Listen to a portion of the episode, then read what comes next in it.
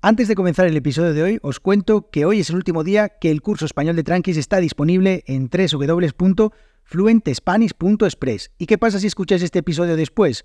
Bueno, pues que podéis suscribiros a la newsletter para enteraros antes que nadie de cuándo vuelve a estar disponible. Ahora sí, comenzamos. Fluent Spanish Express Podcast, episodio número 420. Aquí tenéis todo el español que no os enseñan los libros. ¡Comenzamos!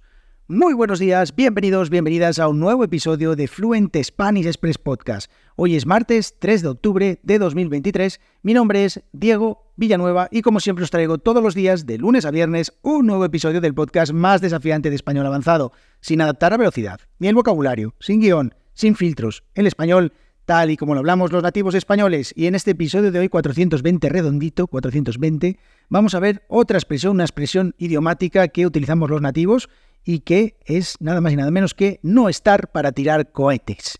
Una expresión que utilizamos para describir tanto a personas como a cosas. Podemos decir que una persona no está pasando por su mejor momento, a nivel físico, a nivel mental, pues que no está en su, en su momento más eh, álgido.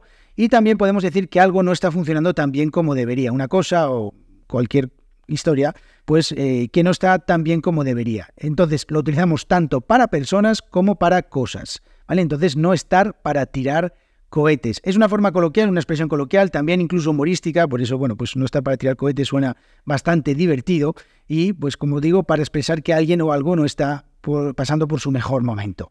El origen de esta expresión, bueno, podéis haceros un poquito la idea de, de dónde viene esto, y es que esa idea de que tirar cohetes es una actividad festiva, emocionante, bueno, menos para los perros y para los animales en general, desde aquí me gustaría que no hubiera tantas, eh, tantos cohetes porque al final eh, lo que hacen es asustar más a los perros. Bueno, este es otro tema del que podemos hablar otro día.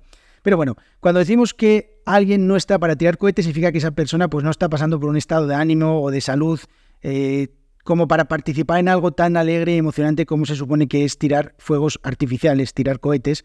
Así que de ahí este origen de esta expresión de no estar para tirar cohetes. Fácil de entender, fácil de utilizar también, muy sencilla y vamos a ver algunos ejemplos para que veáis eh, cómo podemos utilizarla. Vamos a ver. Por ejemplo, no he dormido bien esta noche, así que no estoy para tirar cohetes en el trabajo. Por ejemplo, significa que, pues, como no he descansado lo suficiente, pues eh, no me siento en mi mejor momento para ir a trabajar de una manera eficiente, así que no he dormido bien esta noche, así que no estoy para tirar cohetes en el trabajo.